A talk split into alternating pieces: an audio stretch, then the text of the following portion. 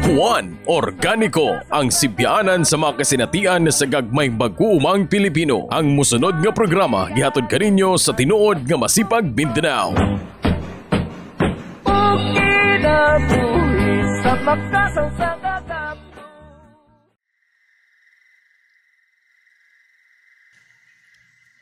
Mayong buntag mga kahuan, mayong buntag mga kaubang mag-uuma.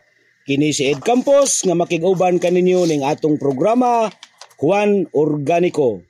Karong adlaw mga kahuan, kauban pud nato si JB Beliosino, ang advocacy officer sa Masipag nga mo'y mutabang kanato sa paghisgot sa mga butang nga adunay kalambigitan diha sa atong pagpanguma nga organiko gayud nga pangamaagi. Mayong buntag, day. Mayong buntag pod, labi, labaw sa tanan sa atong mga mag-uuma. Mga kawan, ato dayong pangumustahon ang atong mga kaigsuunang mag-uuma diha sa Sikop, sakop sa Davao del Norte. Hoy, kumusta naman diha ang ato mga red rice?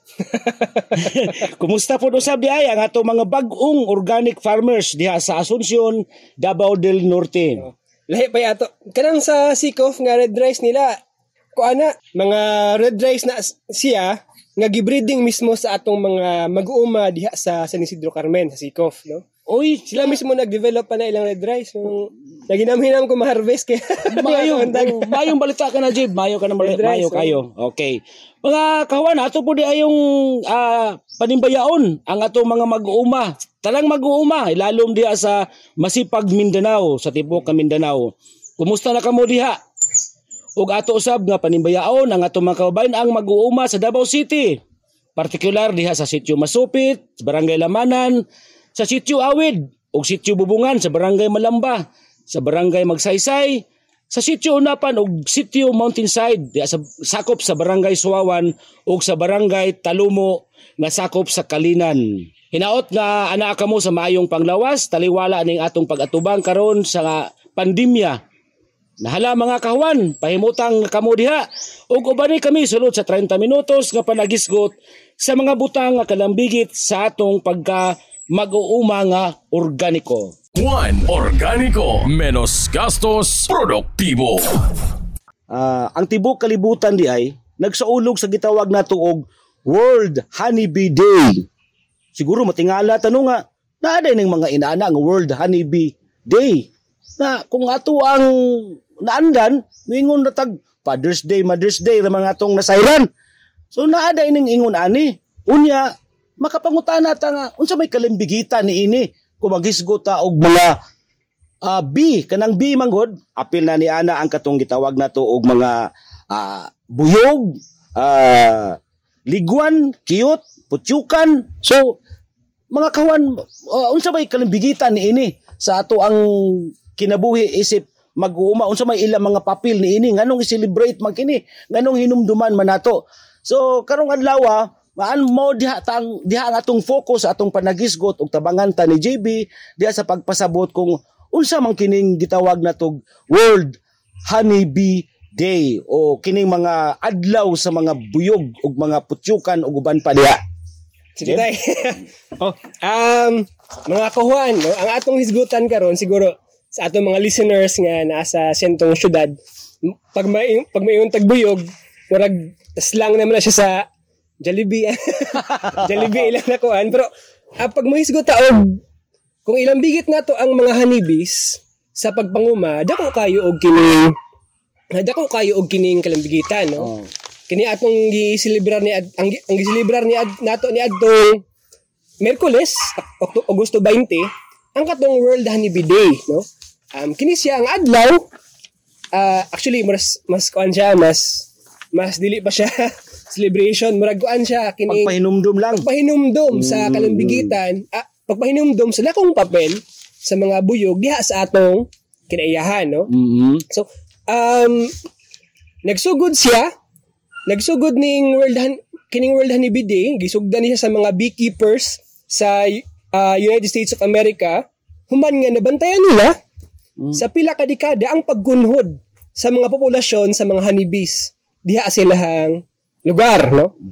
nganong nganong nahimo man siya nga i- ibutang tanga nahimo siyang kritikal ang iyang kahimtang nganong naingon ana man kung ato manggong madungog lang pod nga naibaw bang mga hayop nga murag ah, nagkahurot na sila pero hasta dai kining mga buyog na ani nahitabo nga murag nahurot na pod sila. ay hato na labok-labukan ka na ang uh, pangutana tayo Ed. Mm. Ato sa ning balikan kung unsa ning kung unsa ang buyog, unsa ang kalam, unsa ang importansya Ah, nila sa um. panguma, no? So ang mga buyog, ang mga kahuan, um, usa sa pinaka-importante nga hayop sa kinaiyahan, no? Sa gigaingon pa nila, kung mawala ang mga buyog, mawala ang entero nga sibilisasyon. So, dako kay siya og dako kay siya papel, no? Nga naman mga kahuan, ang buyog, dako kayo og papel diha sa pagmugnag pagkaon. No? Ang mga buyog, mga critical pollinators.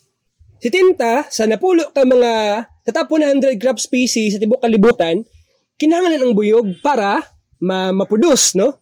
Kay syempre ang ang buyog, isip pollinators, iya nagakaon siya og ginakaon niya ang nectar ug pollen sa mga bulak, no? Sa iyang pagkaon kay na-evolve man niyang baba para musuyop sa nectar sa mga bulak. Suyupon niya ang nectar para na siya energy. Unya ang pollen, iyahang ang pollen gikan sa mga bulak, no? Ang pollen ko na siya kanang murag male part sa flower. Pag magbalin-balin ang mga pollens, mabuntis ang mabuntis ang bulak, makamugna o maproduce ang Sa kabunga. bunga, Ah. no? So kana siya, no? So ang pollen importante sa buyog, no? Kay syempre akong balikon ang nectar, source ng energy niya ug ang pollen source sa iyang protein. 90% sa food sa tibok kalibutan nagdepend dependent sa mga sa mga buyog, no? So unsa man na siya? Di ta makakaon og mga prutas, pakbet. Oo. walay walay talong, walay kamatis. Walay prutas, no? kadayawan mong karon. di ta kakaog durian, di ta kakaon og rambutan, lansones, lansones, kung walay oo. kuan. Kung walay mga buyog, importante sila, no? So, sa Europe, pananglitan, ah 4,000 veg- different vegetables ang dependent sa bees para sa pollination, no? Ma- Um, mao na usahay nga ato mamatikdan di sa ato ang kaumahan nga ah, kining kalbasa unta nako namunga namuwak naman pero nganong di man mapadayon. Una nga maingon ang uban kulang sa buyog. Wow, mao di ay. Pollinator Ah. tayo. Kay, nalagi, as diri sa Pilipinas, um, kuan man, libuan ka mga species ng bees, pero ang pinaka-common nato, kanang liguan, no? Apis, ah, Apis serrana, man ang scientific name niya. Mm, Tapos gawas ang liguan, napoy patsukan, Apis, Apis dorsata. mm, Mm. Ang uh, kuan ganang prolific kaayo mo produce og honey, no? Ang Apis dorsata pananglit mo produce mo produce og 20 liters of honey per year. mm. Oh. Gawas ana.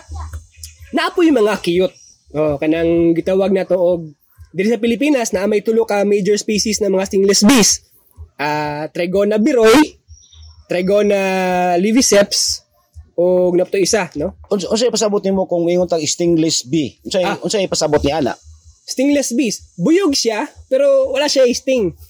Ah, murag dili manusok o unsa ba? Manusok. Dili mamaak. Okay. Siya mamaak. Kining buyog og putyukan di man daw na ingon mamaak, manusok. Mm, Nosok. Manuslok na sila Nasa injection. nasa stinger, oh. Nasa stinger. So, kanang, kanang mga stingless bees, actually, ko na siya. Pinaka-prolific po na siyang uh, pollinator. Kay, labi na dito sa mga herbs sa mga kuhan. Unya, kanang, kanang stingless bees, iyang honey, underrated nga honey.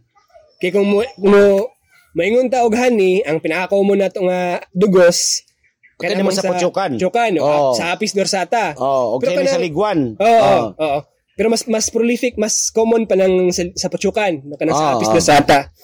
Pero kaning Trigona, honey, kanang sa stingless bees, underrated na siya nga nga honey tungod kay though dili kayo prolific ang honey production ng Trigona biroi kay mga 2 liters per year Mm. ang iyang kaya maproduce nga honey pero tungod kay gagmay na siyang kiyot nato Oh, ang cute. Ah, Oh. ang ang gagmay ang kiyot Mao po din ang gitawag sila cute no kay cute. pod. Oo.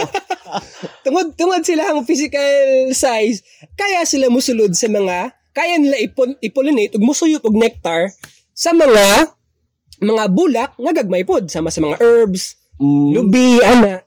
So medyo tungod kay ang makonsider man nato makonsider man nato nga daghan og nga daghan og kining nutrients og essential nga vitamins ang kanang sa lubi kay tree of life gud ang lubi nya ang mga herbs daghan na siya og kuan pod uh, nutritional benefits, ang ang Trigona honey, underrated siya. Mm.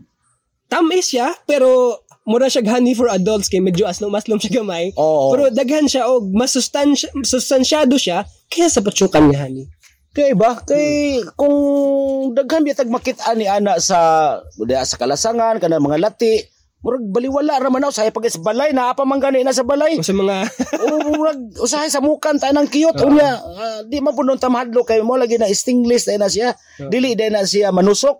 O dili mamaak o. Mamaak man siya labi na gatong labi na gatong ko ana daghan na siya honey. o Kaya yung, yung, yung, yung, yung honey pots, yung honey pots, puno-puno na, medyo aggressive na siya. Mamaak siya, pero di siya mang sting. No? Pero, pero balik ta, no? oh. Eh, importante kayo ang, importante kayo ang mga bees, no? Sa akong na-mention na ganina, um, kung mawala ang mga bees, tibuok civilization ang mawala.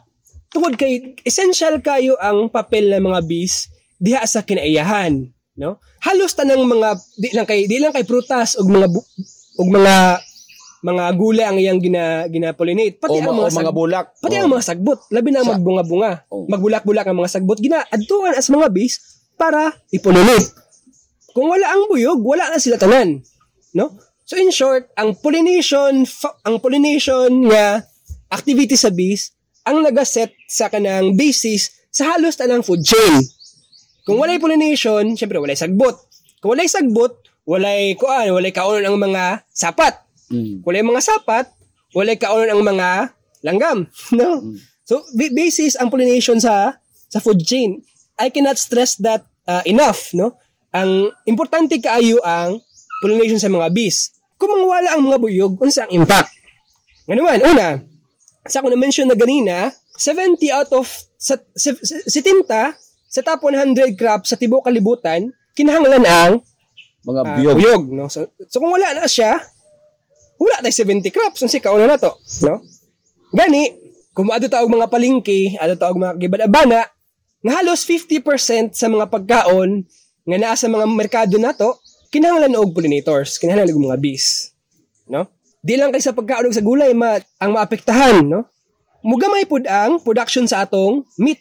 Nga naman, sa ako na-mention na ganina, kung walay buyog, walay mo pollinate sa mga sagbot-sagbot. Pero, yeah, kung walay sagbot-sagbot, say kaunon sa atong mga kambing, sa atong mga mga kabaw, wala sila kaunon. So, reduction sa meat, o reduction pod sa dairy products. Eh, Siyempre, walay kaunon ng gatas, ang, ang, ang kung walay kaunon ng kabaw, ang kanding, wala pa Wala gatas. gatas. Oh. Wala tayo cheese. Oh. So in short, 50% sa food sa market mawala, muubos ang dairy products, muubos ang production ng meat products, mo mo resulta ang pagkawala sa mga buyog sa mawala og diverse diet ang katawan.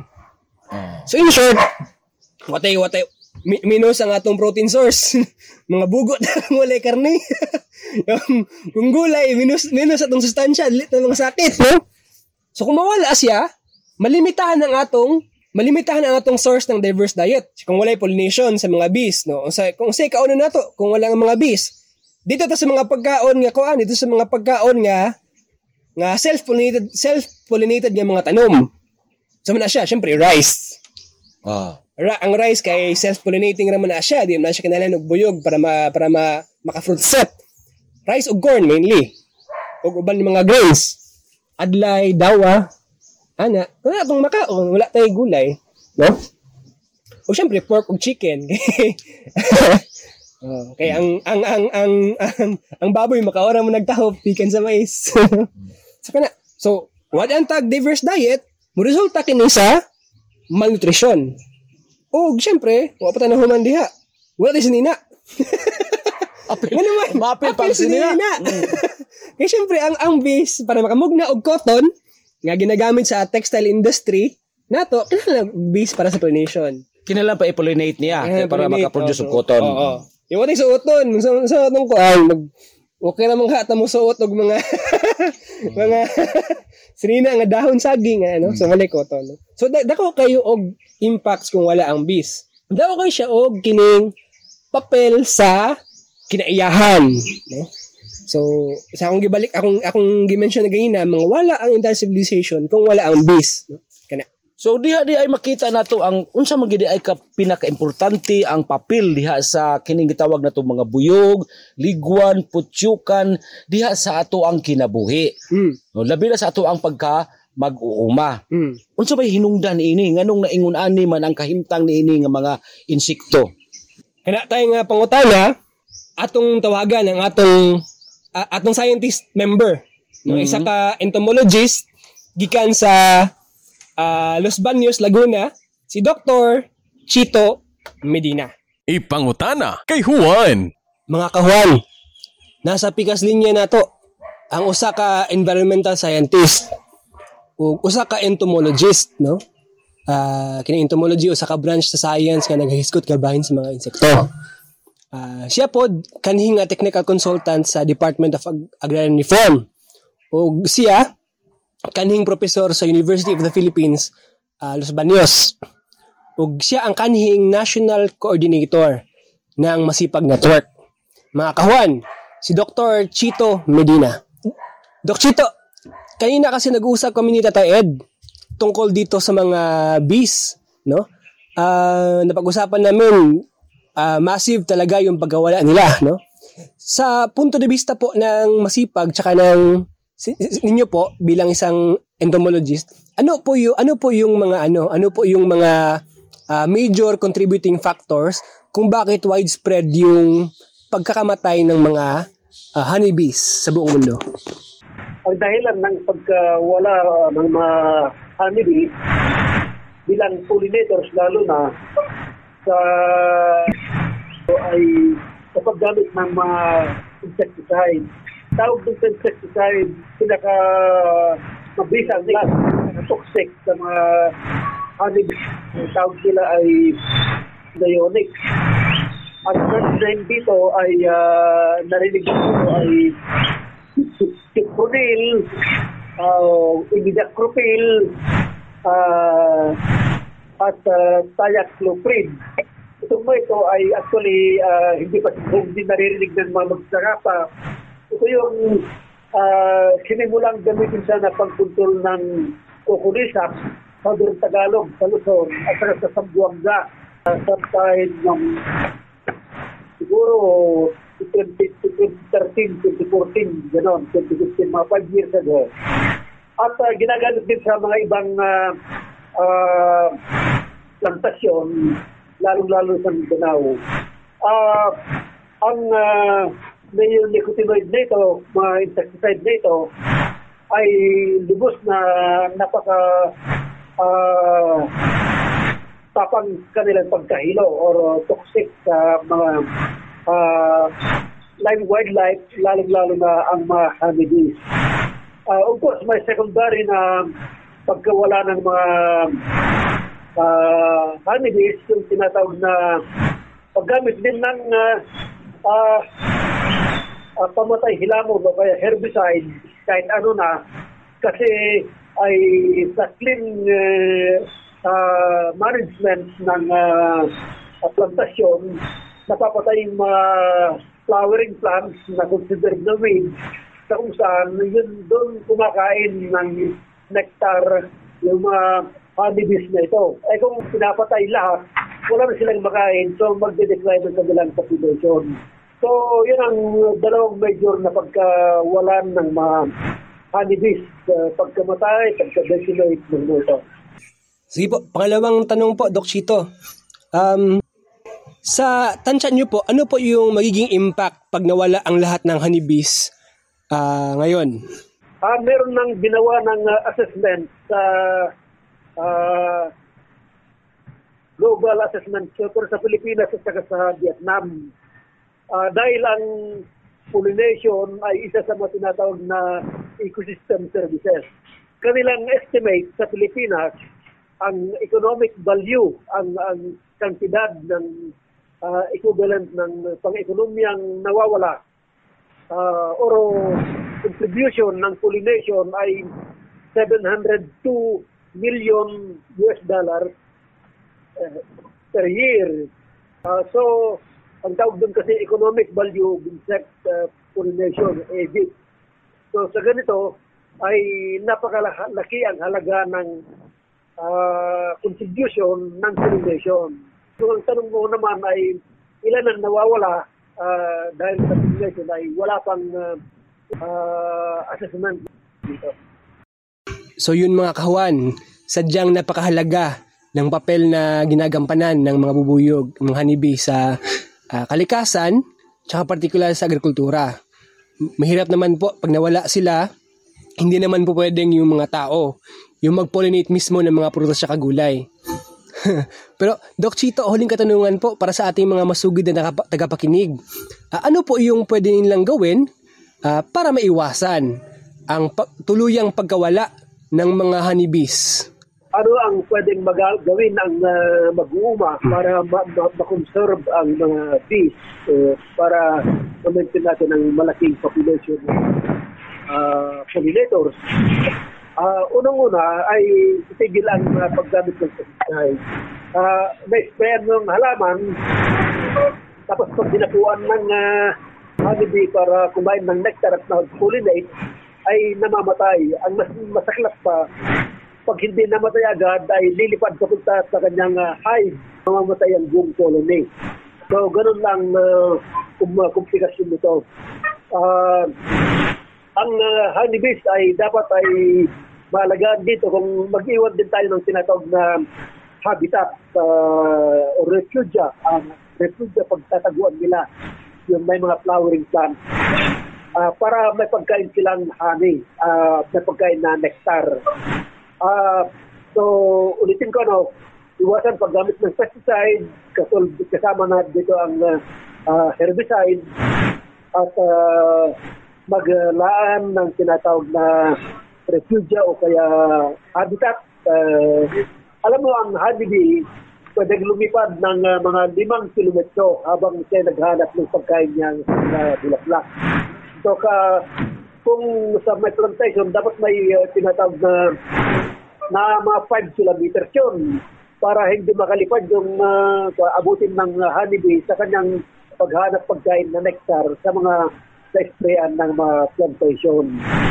Uh, of course, mag-advocate tayo sa mga plantation sa huwag gumamit ng mga uh, matapang na mga insecticide katulad ng sabi ko na neonicotinoid. Citronil ang brand name yan codon.